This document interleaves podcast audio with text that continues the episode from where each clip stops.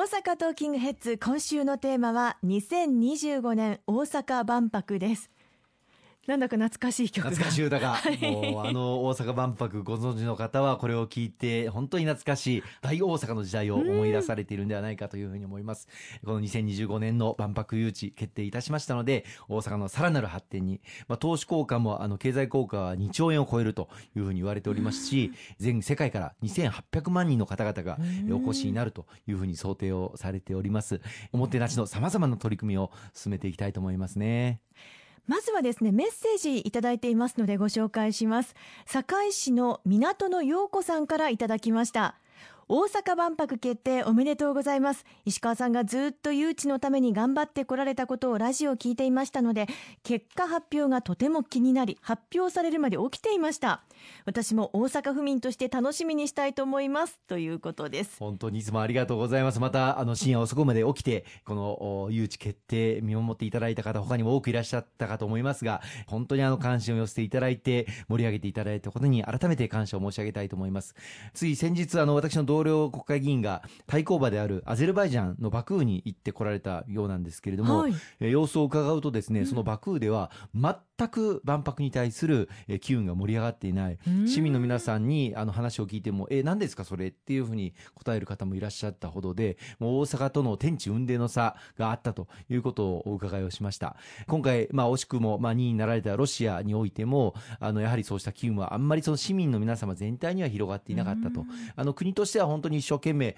あのロシアもアゼルバイジャンもこの誘致活動をされたと思うんですけれども最終的に私はこの勝利の決定打を打っていただいたのは大阪府民市民の地域の皆様のこの盛り上げ方、BI の各関係者の皆様の心を掴んでいただいたんじゃないかなというふうに思いますね。思えばですね、えー、昨年4月に正式に開催地として大阪が立候補を行いまして番組の中でもお話しさせていただきましたが立候補するかどうかというところからかなり議論をされてきていましたよね。そうですね。あの万博というのはあくまでも国あるいは政府が立候補いたします。あの例えば2020年にオリンピックが行われますけれどもこのオリンピックは都市が立候補するんですね、ですからこの2020年の東京オリンピックは東京都が立候補したんですがこの万博というのは国が立候補することになります。したがって国として2025年、えー、大阪で、えー、万博を誘致するということ、まあ、以前からあの大阪府大阪市は取り組んでこられてたんですけれどもこれを実際に国として立候補するかどうかについては様々議論がありました、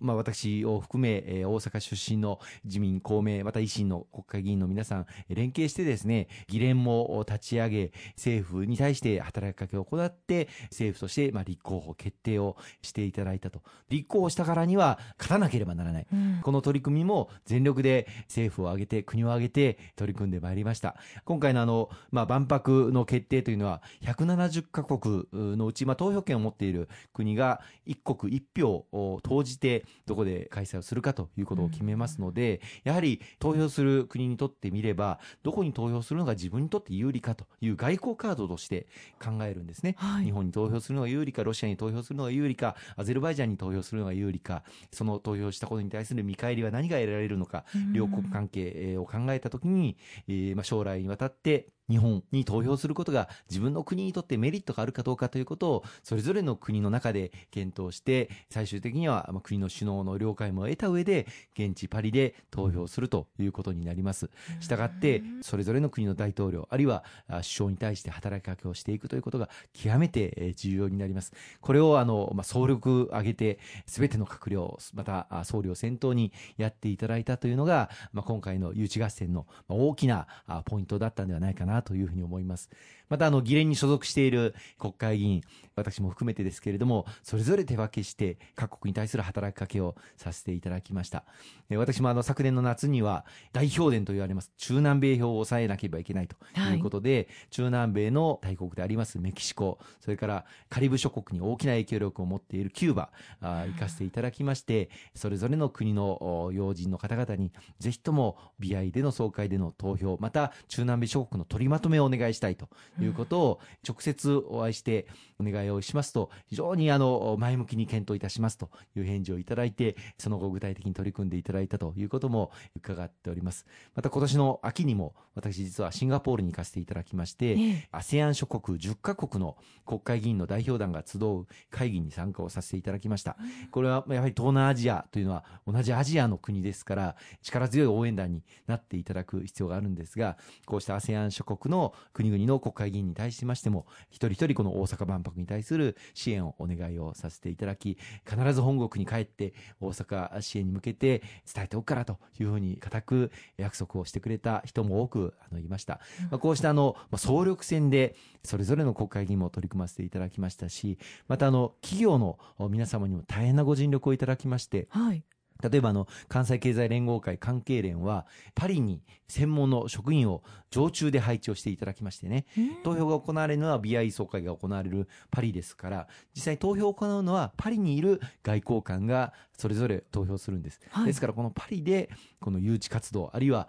投票に向けた依頼をしていくということが最も重要だということを私もかねてから訴えていたんですが、関係連さんがこれに応えて、パリに常駐の職員を配置をしていただいて、様々な大阪万博に向けた機運の盛り上げをパリというまさにアウェーの場所で、もともとあのフランスのパリも2025年万博立候補していましたから、パリが立候補手を挙げていた時には、まさにライバル関係にあったわけですけれども、そのアウェーの地で大阪万博誘致に向けて頑張っていただいた方もいらっしゃいますし、またあの経済界、それぞれの企業、世界中にいろんな視点とか、あるいは協力関係を持っている企業いらっしゃいます。そうしたところにも経済関係、あるいはビジネス関係のある国、あるいは企業に対して大阪万博誘致に向けた働きかけを行っていただきました。まあ本当にあの先ほどから申しています通り、官民一体となって、また地域の皆様の熱意と、そして機運醸成に向けた取り組みをいただいて、今回の大阪万博誘致決定を得ることができたと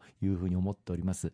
またあの公明党府議団、また大阪府市とも連携をしまして、やはり大阪だけじゃなくて、世界からの玄関口になる、例えば東京の成田空港、あるいは羽田空港、さらには主要なバスターミナルであったりとか、それぞれの大阪以外のタクシー会社、あるいはバス会社においても、掲示板、あるいはポスターの掲示、こうしたものをしてもらえないかということを、石井国土交通大臣にお願いに直接行かせていただいて、そして石井国土交通大臣から各そういった観光事業者とか、あるいはバスや海運、こうした玄関口になっている空港での大阪万博誘致に向けた機運醸成の取り組みというものを取り組んでいただきまして、今年の年明けには BIE から日本のその誘致の機運がどうなっているのかなっていうことを調査に来る調査団が来たんですけれども、はい、もう入り口から出口まで来られてからそのそれぞれ宿泊する場所あるいは街中で会う人々からあその大阪万博誘致に向けた本当に熱い思いを聞くことができたというふうに言って